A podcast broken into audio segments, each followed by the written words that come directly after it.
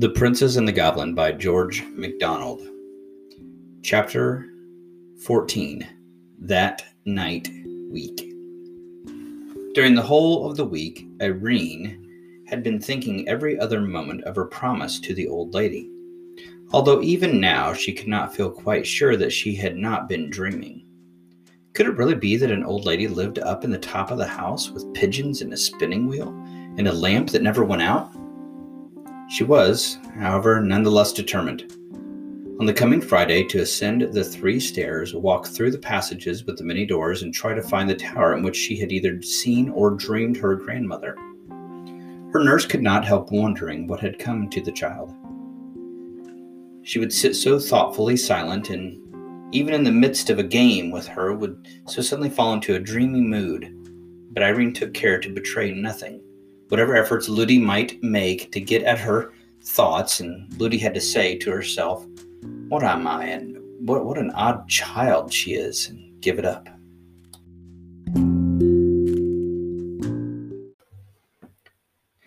At length, the longed for Friday arrived. Unless Ludi should be moved to watch her, Irene endeavored to keep herself as quiet as possible. In the afternoon, she asked for her doll's house and went on arranging and rearranging the various rooms and their inhabitants for a whole hour.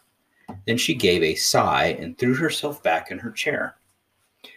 One of the dolls would not sit, another would not stand, and they were all very tiresome. Indeed, there was one would not even lie down, which was too bad.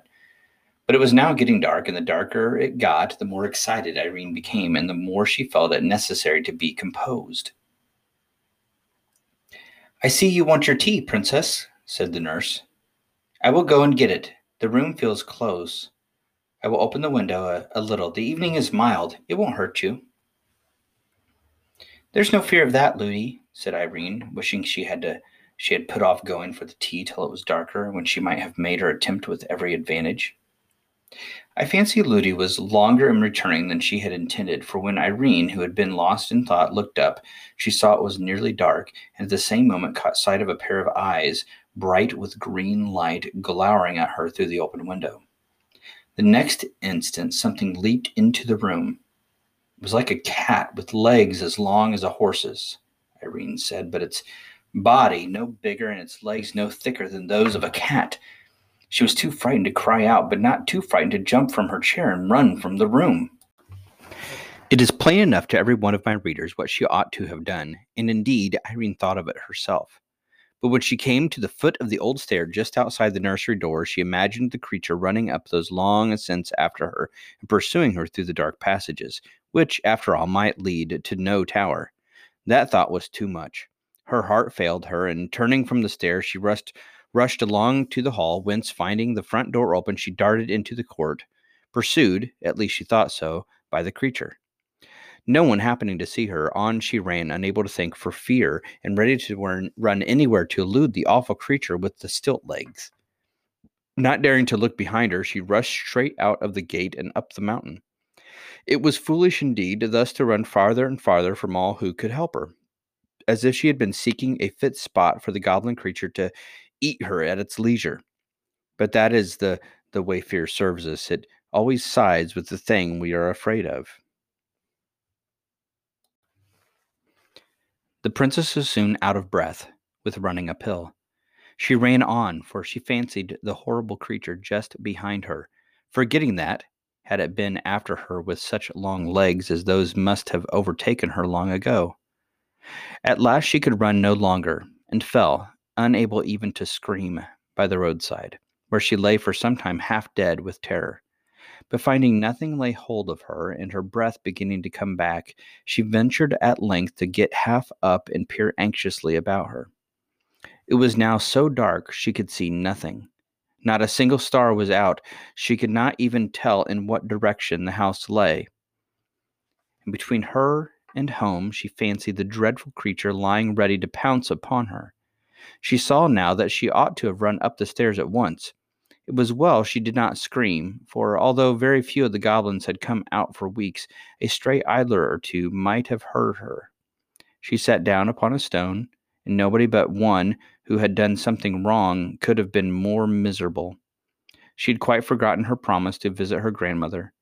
A raindrop fell on her face. She looked up, and for a moment her terror was lost in astonishment.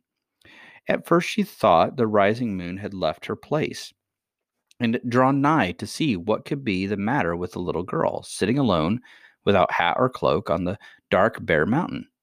But she soon saw she was mistaken, for there was no light on the ground at her feet, and no shadow anywhere, but a great silver globe was hanging in the air. And as she gazed at the lovely thing, her courage revived. If she were but indoors again, she would fear nothing, not even the terrible creature with the long legs. But how was she to find her way back? What could that light be? Could it be? No, it couldn't. But what if it should be?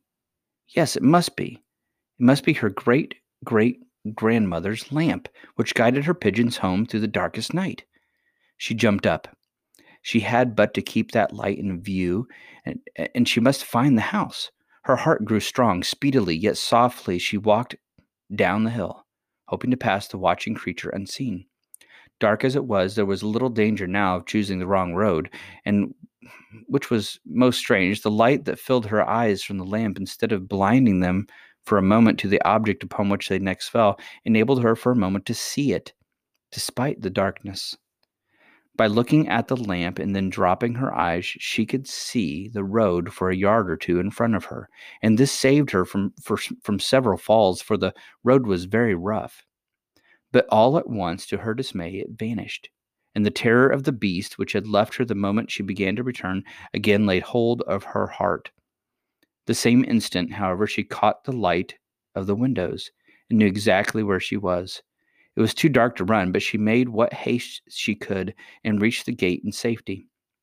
She found the house door still open, ran through the hall, and without even looking into the nursery, bounded straight up the stair, and the next, and the next. Then turning to the right, ran through the long avenue of silent rooms, and found her way at once to the door at the foot of the tower stair. When first the nurse missed her, she fancied she was playing her a trick, and for some time took no trouble about her. But at last, getting frightened, she had begun to search.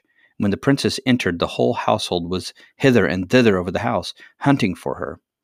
A few seconds after she reached the stair of the tower, they had even begun to search the neglected rooms in which they would never have thought of looking had they not already searched uh, every other place that they could think of in vain but by this time she was knocking on the old lady's door.